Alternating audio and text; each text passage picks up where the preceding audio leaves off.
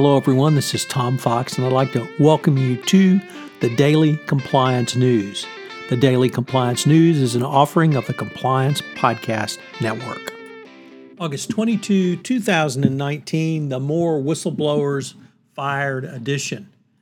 First up, in one of the stories of the whistleblowers being fired, it comes from the Magic Kingdom.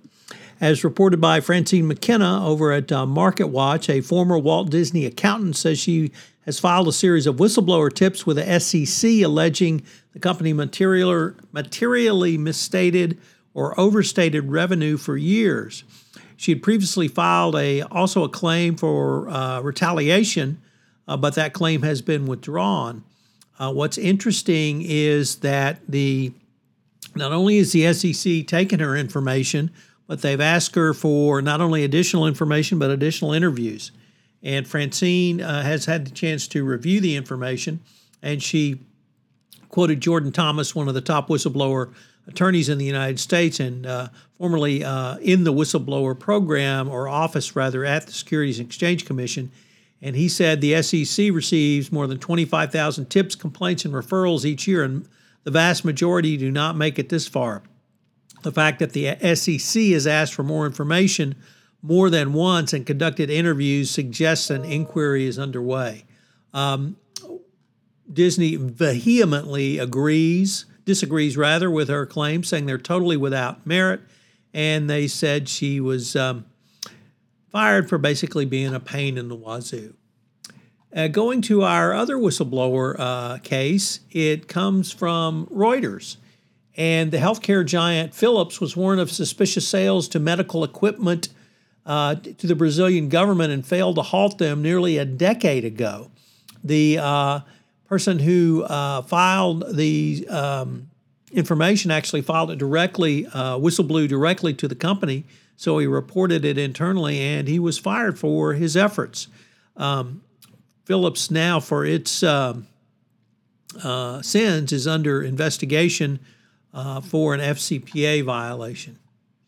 Next up, um, Elizabeth Warren. Uh, when she gets on your tail, it's not something that's going to be very pleasant for you. And one of the things she has been after is Wells Fargo. Well, she's got them in her sights again, uh, based upon a recent report that Wells Fargo has uh, charged uh, fees to customers, sometimes in the amount of six figures, on closed accounts. She has asked the Wells Fargo interim chief executive to explain the bank's policies for overcharging for charging overdraft fees on transactions and accounts that customers were told were closed.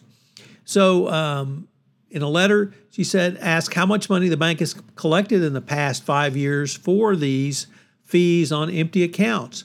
Uh, obviously, she has been a harsh critic of Wells Fargo and to have her after Wells Fargo again certainly does not bode well for the company, who just cannot seem to uh, get it right. Um, and of course, they still don't have a CEO, uh, frankly, who would probably want that job about now.